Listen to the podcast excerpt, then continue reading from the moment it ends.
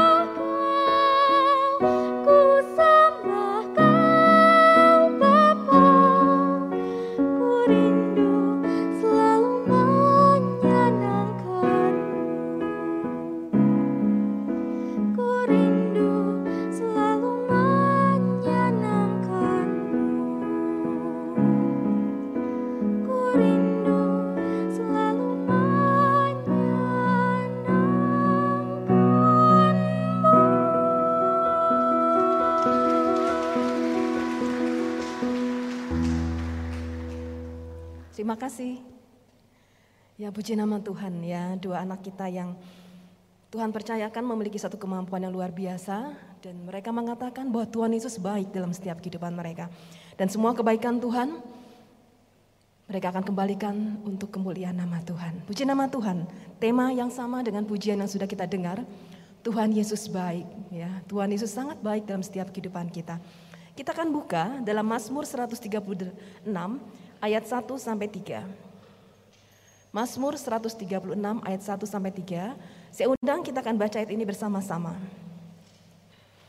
Sama kita berdiri. Satu, dua, tiga. Bersyukurlah kepada Tuhan sebab ia baik. Bahwasanya untuk selama-lamanya kasih setianya. Bersyukurlah kepada Allah segala Allah. Bahwasanya untuk selama-lamanya kasih setianya. Bersyukurlah kepada Tuhan segala Tuhan. Bahwasannya untuk selama-lamanya kasih setianya. Terima kasih silakan duduk. Ya, satu kata tiga ayat ini mengatakan bersyukurlah kepada Tuhan ya. Kenapa? Karena kasih setianya untuk selama-lamanya ya. Mengapa kita bisa mengatakan bahwa Tuhan Yesus baik? Satu hal yang luar biasa adalah karena dia adalah penyelamat.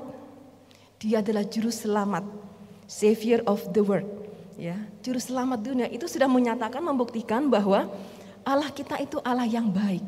Allah yang luar biasa yang sangat mempedulikan manusia dengan karya keselamatan yang dia berikan dalam kehidupan kita.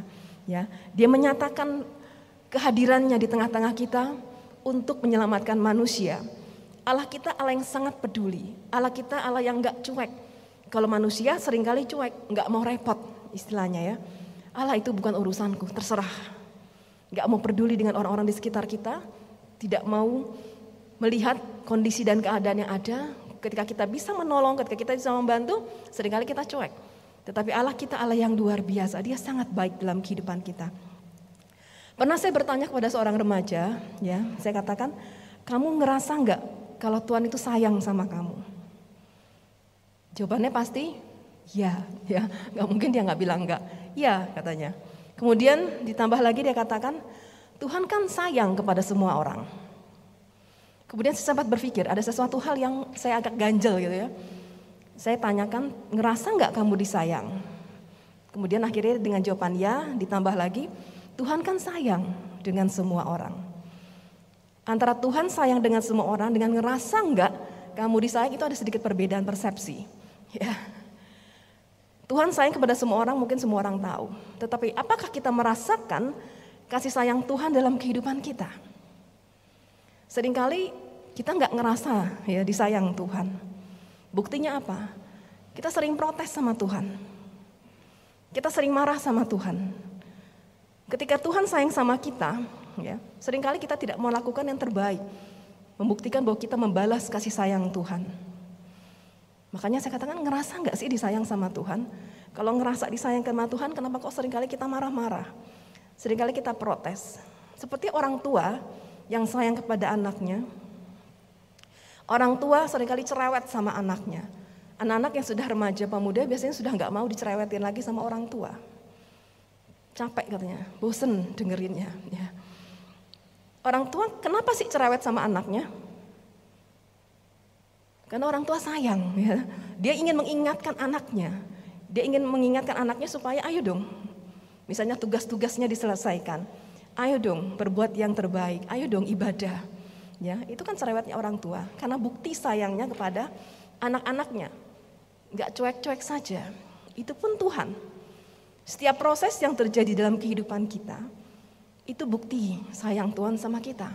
Cuman ketika kita merasakan satu proses yang Tuhan berikan, rasanya mungkin nggak enak ya, rasanya mungkin menyakitkan secara daging. Dan itu yang sering kali membuat kita protes. Tetapi setiap proses yang Tuhan berikan dalam setiap kehidupan kita, itu membuktikan kasih sayang Tuhan. Harusnya kita ngerasa, oh aku lagi disayang Tuhan nih, karena aku sedang diproses untuk menjadi ke arah yang lebih baik lagi. Setiap proses yang Tuhan berikan kepada kita akan membuat kita menjadi lebih baik lagi. Levelnya makin naik. Itu artinya Tuhan sayang sama kita. Kalau kita nggak dikasih proses, maka kita tidak membentuk hidup kita. Karakter kita akan tetap seperti itu. Proses itu akan terus membentuk hidup kita. Proses itu membentuk karakter-karakter kita. Semakin hari kita harus semakin sempurna seperti dia. Kalau udah nggak diproses lagi berarti ya terserah lah gitu ya. Cuek aja terserah. Seperti orang tua sama anaknya. Ketika kita tahu anak kita mungkin sudah menyimpang, ketika anak kita mungkin males, anak kita mulai eh, tidak benar hidupnya, proses orang tua apa? Mendidik, membina. Bahkan dikatakan hajaran supaya dia balik ke arah yang benar. Itu kan proses. Tapi anak-anak kan suka nggak mau, nggak seneng ya. Ketika dididik orang tuanya, dibina orang tuanya, mereka protes. Itu sama. Ya. Kalau kita sering tidak mau menerima prosesnya Tuhan, kita mau kalau Tuhannya cuek aja. Ya, ya sudahlah terserah. Terserah itu urusanmu sendiri. Tuhan itu baik, ya Tuhan Yesus baik. Apa pun yang terjadi dikatakan, Tuhan Yesus tetap baik. Kalau kita baca dalam Mazmur tadi, ya itu merupakan satu ucapan syukur. Kalau baca ke bawahnya itu nanti, itu ucapan syukur. Ya. Ucapan syukur yang eh, dalam ayat-ayat berikutnya dikatakan ucapan syukur bahwa eh, tentang penciptaan yang luar biasa, tentang karya ciptaan Tuhan yang luar biasa, ada matahari, benda-benda penerang, ya bulan dan bintang. Itu ciptaan yang luar biasa yang Tuhan persiapkan untuk manusia. Jadi Tuhan Yesus baik banget ya. Ketika dia menciptakan manusia, dia persiapkan segala sesuatunya untuk kebutuhan manusia. Supaya manusia nyaman ketika dia ciptakan. Supaya nyaman hidupnya, enak. Ya, disiapkan semuanya, binatang, tumbuhan, apa yang harus dimakan, semuanya disiapkan Tuhan. Itu ucapan syukur karena Tuhan Yesus baik. Kalau kita baca lagi ayat berikutnya lagi, itu tentang sejarah bangsa Israel. Bagaimana ucapan syukur dari permulaan dikatakan bagaimana dia keluar dari Mesir mengalami penjajahan, melewati banyak hal di padang gurun sampai ke tanah perjanjian. Mereka mengingat kembali, oh selama perjalanan itu Tuhan Yesus sangat baik. Allah sangat baik dalam perjalanan kehidupan bangsa Israel. Mereka mengingat kebaikan Tuhan. Mereka diberikan satu tanah perjanjian yang luar biasa untuk mereka tempati. Mengingat kembali, ya kasih Tuhan itu luar biasa. Saya ketika membaca-baca satu uh, di YouTube ya, saya lihat ada satu kelompok dikatakan pemahaman Alkitab. Ketika mereka membaca dalam Mazmur ini, mereka mengusulkan kepada anggotanya dikatakan coba deh kamu nulis tentang kebaikan Tuhan. Seperti uh, Mazmur tadi yang kita baca. Merasa nggak Tuhan itu baik? Coba dicatat, ditulis kira-kira apa yang Tuhan kerjakan dalam kehidupan kalian selama ini. Ketika saya baca itu, kemudian saya coba uh, merefleksinya kepada diri saya. Saya ingat-ingat ya. Saya coba mengingat-ingat apa ya kebaikan Tuhan selama ini dalam kehidupan saya. Ya, bisa nggak kita bersyukur karena Allah sudah bekerja dalam setiap sejarah kehidupan kita sampai hari ini. Mungkin sejak kita masih kecil sampai hari ini, itu kan berarti kan sejarah kehidupan seperti tadi sejarah bangsa Israel. Banyak gak kebaikan Tuhan yang kita rasakan? Apa setelah kita merasakan kebaikan Tuhan, lalu apa yang sudah kita kerjakan untuk membalas semua yang Tuhan berikan dalam setiap kehidupan kita? Kemudian saya coba ingat-ingat ya, mengingat-ingat eh, pengalaman-pengalaman saya nggak usah jauh-jauh lah saya pikir saya merasakan ini sedikit kesaksian satu tahun terakhir ini. Satu tahun ini uh, saya merasakan seberkat Tuhan yang luar biasa yang Tuhan bentuk dalam satu kehidupan saya. Ya. Ada satu, saya suka kalau di YouTube itu saya suka nonton uh, konten rohani yang tentang inspirasi-inspirasi gitu. Kemudian saya suka pernah satu saat saya me, apa ya, membaca, mendengarkan cerita pendek dalam bahasa Inggris, ya, cerita pendek dalam bahasa Inggris ada satu cerita yang sangat menarik, ya. Tulisan terakhirnya dikatakan gini, mungkin bisa ditampilkan. It's about learning how to turn disappointment into opportunities to see things from another perspective. Ya. Ini mengisahkan tentang seorang nenek tua yang selalu bersuka cita. Ya ini kayak dongeng gitu ya, selalu bersuka cita. Ketika dia pergi ke satu hutan, di tengah jalan dia melihat ada satu bejana berisi emas penuh. Dia tunggu, dia tunggu beberapa saat mungkin ada orang yang ketinggalan. Lalu dia duduk di situ, dia menunggu uh, siapa tahu nanti ada yang datang untuk mengambil. Tetapi sekian lama sampai menjelang sore tidak ada yang mengambil. Akhirnya diputuskan untuk dia bawa. Dibawa dengan sebuah kereta, dia bawa pulang. Di perjalanan dia istirahat sebentar karena berat. Dia capek di istirahat. Ketika dia istirahat, dia lihat lagi ke bejana itu, emasnya sudah berubah. Bukan menjadi emas lagi sudah menjadi perak. Menurun, ya menurun. Tetapi si ibu tua ini tidak apa-apa, ya. Tetap bersyukur dia dengan perak yang dia bisa dia miliki nanti dia bisa bagi-bagi ke tetangga-tetangganya. Dilanjutkan perjalanan lagi, ketika dia lanjutkan perjalanan lagi, istirahat lagi, dia lihat lagi. Peraknya berubah. Jadi sampai beberapa kali singkat cerita berubah-berubah, akhirnya menjadi tanah liat, tumpukan tanah liat. Ketika dia tumpukan tanah liat, dia tetap bersyukur. Tidak apa-apa, nanti bisa dipakai. Pokoknya istilahnya seperti itu. Sampai akhirnya dia di rumah. Ya di rumah, eh, taunya yang mengerjakan itu seperti ada makhluk ajaib gitu loh, yang mengubah-ngubah dari emas perak sampai akhirnya tanah liat. Itu kan cerita dongeng. Ya, lalu ketika sampai di rumah, makhluk ajaib ini bingung. Ini si nenek kenapa nggak marah-marah ya? Ketika dari emas bisa berubah akhirnya sampai yang paling jelek istilahnya tanah liat. Kenapa dia tidak marah-marah? Kenapa si nenek ini tetap bersuka cita? Tetap mengucap syukur untuk apa yang dia dapat. Akhir cerita akhirnya kembalilah menjadi seperti emas karena lihat si nenek ini selalu mengucap syukur. Lalu di akhir cerita dituliskan kata-kata ini. Dia melihat segala sesuatunya yang sering kali bagi kita itu mengecewakan. Tidak nyaman, tidak enak. Tetapi ketika kita pandang dari sudut yang berbeda, maka dikatakan berpandang dari sudut yang berbeda, dari perspektif yang berbeda. Ketika kita belajar mengucap syukur, itu adalah berkat yang luar biasa. Nah, dari sini kita belajar. Seringkali kita mengalami suatu proses, suatu masalah yang kita hadapi itu mengecewakan. Kenapa kok seperti ini terjadi ya? Kenapa kok seperti ini? Coba pandang dari sudut yang berbeda. Pandang dari sudut berbeda, belajar mengucap syukur. Maka dikatakan sesuatu hal yang bersifat mengecewakan tadi akan menjadi satu keberuntungan yang luar biasa. Ya, nggak gampang mungkin mengalami seperti itu. Tetapi itu yang akan membuat kita senantiasa mengucap syukur kepada Tuhan untuk apa pun yang terjadi dalam kehidupan kita. Saya tadi katakan proses satu tahun berjalan ini, saya mengingat kembali. Ini yang Tuhan berikan dalam kehidupan saya. Ya, ketika saya mengalami satu masalah, satu proses yang rasanya menyedihkan mungkin, yang rasanya mungkin mengecewakan, tetapi Tuhan ingatkan. Ya lewat cerita ini diingatkan, coba lihat dari sudut pandang yang berbeda. Ada satu hal luar biasa yang Tuhan siapkan untuk kamu. Ada pembentukan yang Tuhan berikan dalam setiap kehidupan kamu dan semuanya itu baik. Pasti baik yang Tuhan berikan dalam setiap kehidupan kita. Kemudian saya kembali mengingat-ingat lagi, apa sih lagi ya yang Tuhan berikan dalam kehidupan saya? Ini sempat saya sampaikan di wanita Esther. Ya. Filipi 2 ayat 5 saya bacakan, hendaklah kamu dalam hidupmu bersama menaruh pikiran dan perasaan yang terdapat juga dalam Kristus Yesus. Ya ini ayat yang saya terima ketika sedang mengalami satu uh, dilema gitu ya. Lalu Tuhan Yesus berbisik katakan, berpikirlah seperti Yesus berpikir. Things as Jesus thinks. Pikiran Yesus berbeda dengan pikirannya manusia. Manusia maunya instan, manusia maunya cepat, manusia maunya yang semuanya enak-enak.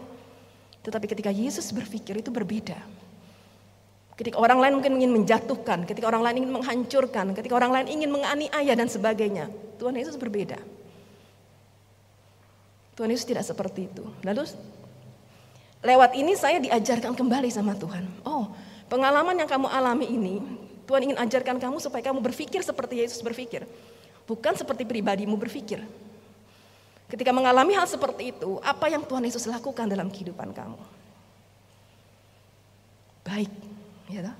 Wah, ini hal yang baik. Pengalaman yang mungkin tidak menyenangkan, Tuhan katakan, itu proses yang sedang kukerjakan dan Tuhan baik. Saya teringat satu kisah tentang perumahan perempuan eh, yang dianiaya, yang dilempari batu Maria, ya, dilempari batu. Semua orang ingin menghancurkan dia, semua orang ingin menyakiti dia. Kalau kita di posisi bersama dengan rombongan itu mungkin kita akan ikut-ikut ya. Kita melempari, ingin melempari dengan batu. Tetapi apa yang dikatakan Yesus? Dia mengasihi Maria ini. Ya seorang PSK. Dia sayang. Ketika orang lain mencemooh dia, ketika orang lain menjatuhkan dia, Tuhan Yesus beda pikirannya dengan manusia. Itulah yang Tuhan ingin ajarkan. Berpikirlah seperti Tuhan Yesus berpikir. Jangan berpikir seperti kebanyakan orang berpikir. Yang mungkin sering kali malah itu tidak benar, tidak baik. Belajar. Nah lewat peristiwa-peristiwa ini seperti tadi um, mengingat kembali ya Ketika mengalami satu proses demi proses yang Tuhan berikan dalam setiap kehidupan kita, yang rasanya aduh Tuhan gitu ya. Mungkin di tengah malam bisa menangis berdoa, mengalami kesesakan, tetapi ada satu hal yang luar biasa yang Tuhan ajarkan dalam setiap kehidupan kita. Tuhan Yesus baik, ya. Dia memberikan proses demi proses untuk kebaikan kita. Ada pelajaran-pelajaran kalau kita mau memandang dari segi yang berbeda tadi, dari sudut yang berbeda. Bukan memandang tentang kekecewaannya, tetapi memandang ada satu keberuntungan, ada satu hal yang luar biasa yang sudah Tuhan siapkan dalam setiap kehidupan kita. Ya. Ratapan 3 ayat 22 sampai 23 kita baca.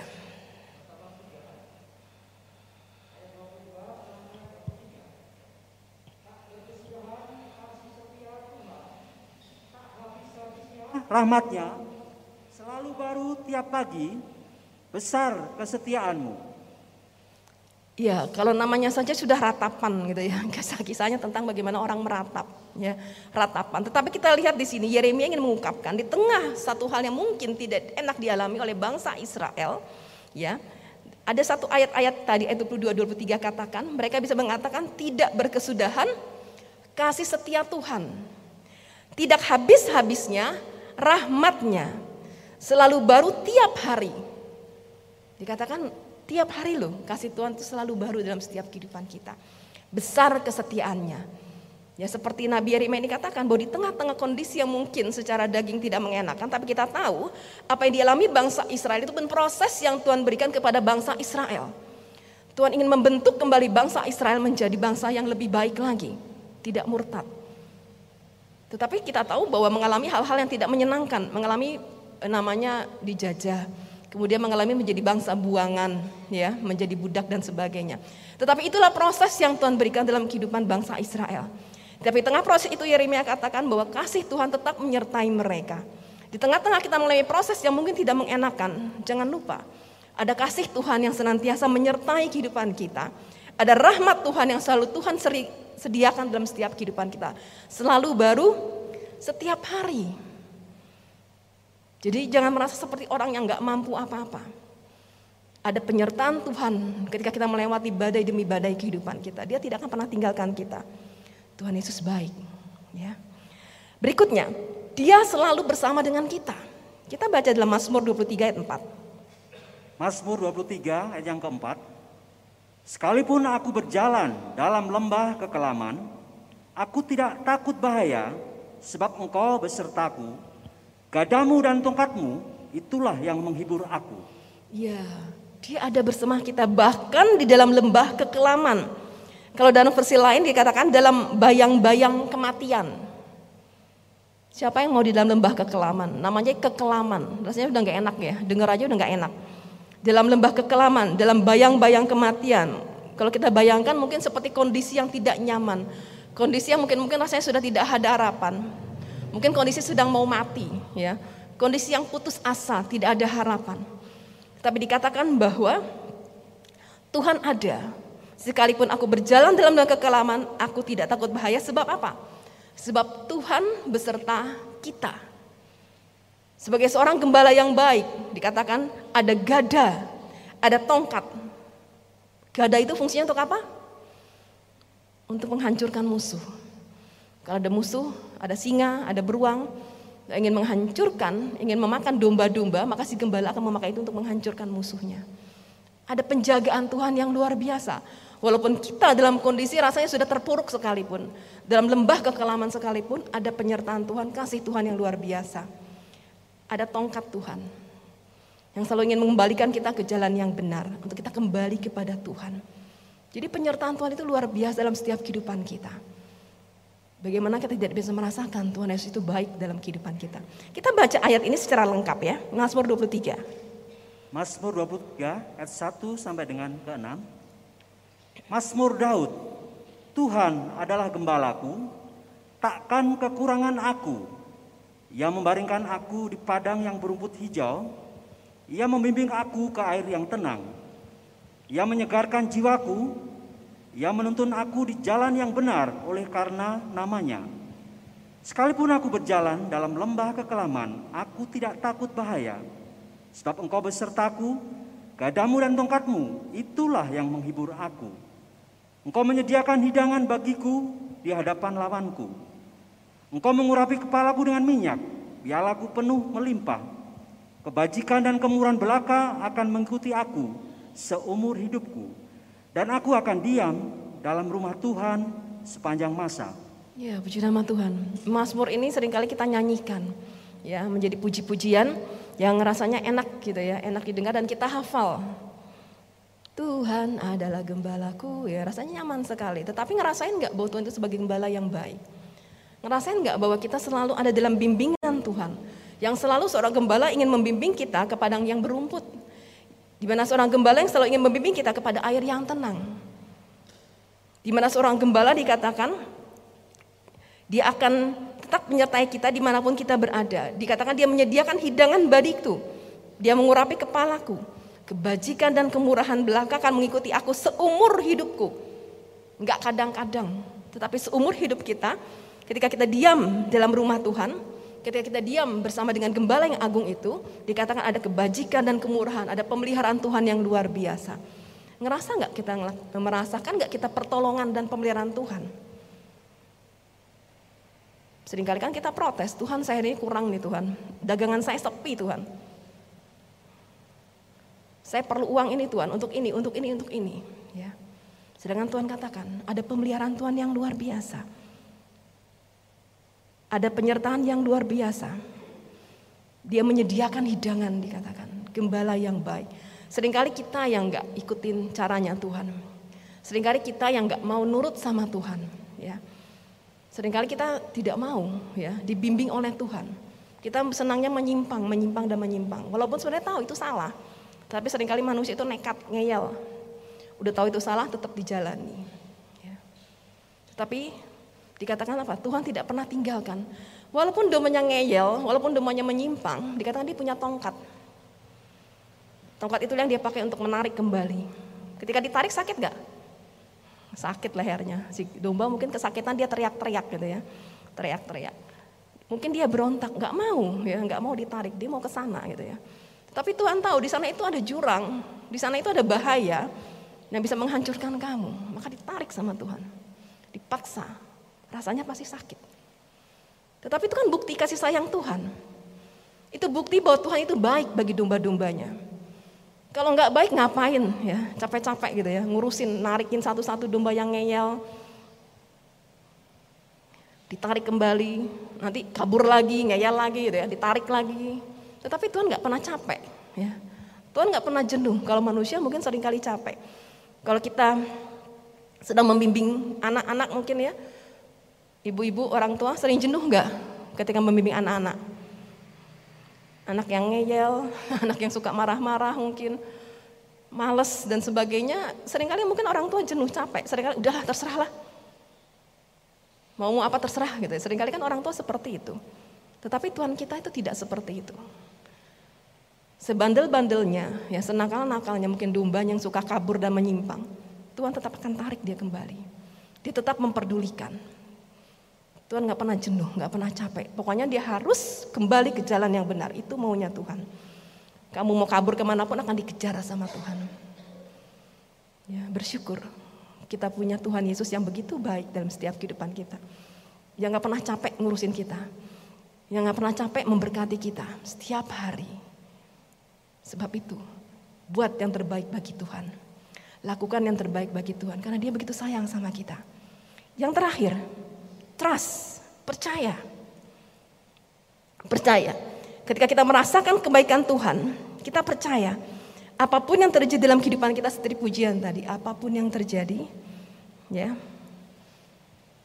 bahwa Tuhan itu baik. Percaya. Ketika Tuhan yang memegang tangan kita, ketika Tuhan yang eh, memimpin kita, pasti itu membawa kebaikan. Percaya aja, mau diajak ke mana sama Tuhan itu percaya, nurut. Jangan protes sama Tuhan. Karena kita tahu bahwa rancangan Tuhan itu yang terbaik dalam setiap kehidupan kita. Mungkin kita memiliki beda rancangan. Saya kepengennya ini loh Tuhan, saya kepengennya ini. Tetapi Tuhan tahu yang terbaik. Itu nggak pas buat kamu, itu nggak cocok buat kamu bagi menurut Tuhan. Jadi percaya sama Tuhan. Ketika ada seorang anak yang memintakan didoakan sama saya, saya katakan, Tuhan kasih nggak ya apa yang saya minta? Saya kan sering kali nakal, dia bilang seperti itu. Saya bilang, minta aja sama Tuhan, kamu pingin apa? Berdoa dengan imanmu kepada Tuhan. Tetapi, serahkan semuanya ke dalam tangan Tuhan. Terserah Tuhan mau buat apa dalam hidupmu. Pasti baik. Menurutmu apa yang kamu minta itu baik. Tetapi menurut Tuhan mungkin Tuhan punya rancangan yang lebih baik lagi apa yang kamu inginkan. Percaya aja. Serahkan sama Tuhan. Biarkan Tuhan yang bekerja dalam kehidupan kamu. Tuhan yang menentukan masa depanmu seperti apa. Yang penting taat sama Tuhan. Percaya sama Tuhan. Walaupun itu tidak sesuai dengan mungkin dengan keinginan hatimu. Tapi percaya buat Tuhan pasti memberi yang terbaik buat kamu. Ya, seperti pujian yang tadi dikatakan apa? Apa pun yang terjadi dalam kehidupan kita. Kita bisa katakan apa Bapak Ibu? Bisa bilang Tuhan Yesus baik? Tuhan Yesus baik. Apa pun loh. Nggak pilih-pilih, nggak cuma ketika kita dapat berkat. Oh saya terima berkat hari ini. Wah Tuhan Yesus baik. Saya dapat undian besar hari ini. Wah Tuhan Yesus baik. Tapi ketika kita sedang dilanda sakit mungkin. Tuhan kenapa kok ya saya ngalami ini ya Tuhan? Mulai ya. Kenapa kok nggak orang lain ya Tuhan? Kenapa saya kok ya Tuhan? Kenapa ini yang terjadi sama saya kok ya Tuhan? Mulai. Bisa nggak bilang Tuhan Yesus baik? Seperti saya katakan tadi, ketika kita mengalami hal yang mungkin tidak mengenakan kita secara daging, yakin dan percaya. Itu proses yang Tuhan berikan untuk kita terus belajar, bersyukur dan mengatakan Tuhan Yesus baik. Puji nama Tuhan, saya tidak panjang lebarkan firman Tuhan pada kesempatan pagi hari ini. Tuhan Yesus baik. Naikkan dengan iman kita, dengan percaya kita, apa pun yang terjadi dalam hidupmu, katakan Tuhan Yesus baik. Bukan sekedar pujian, bukan sekedar kita hafal, bukan sekedar kata-kata indah. Imani, jadikan rema dalam kehidupanmu bahwa Tuhan Yesus baik. Kami amini dan imani firman-Mu. Tuhan Yesus, Engkau sungguh baik. Dulu, sekarang, dan sampai selama-lamanya. Tanamkan kebenaran firman-Mu dalam setiap hati kami Tuhan. Dan ajar kami terus bersyukur apa pun yang terjadi dalam kehidupan kami. Sebab Tuhan Yesus baik. Memberkati hambamu yang sudah menyampaikan kebenaran firman Tuhan pagi hari ini. Pakai lebih lanjut menjadi alat kemuliaan di tangan Tuhan. Dalam nama Tuhan Yesus Kristus kami berdoa. Haleluya. Amin.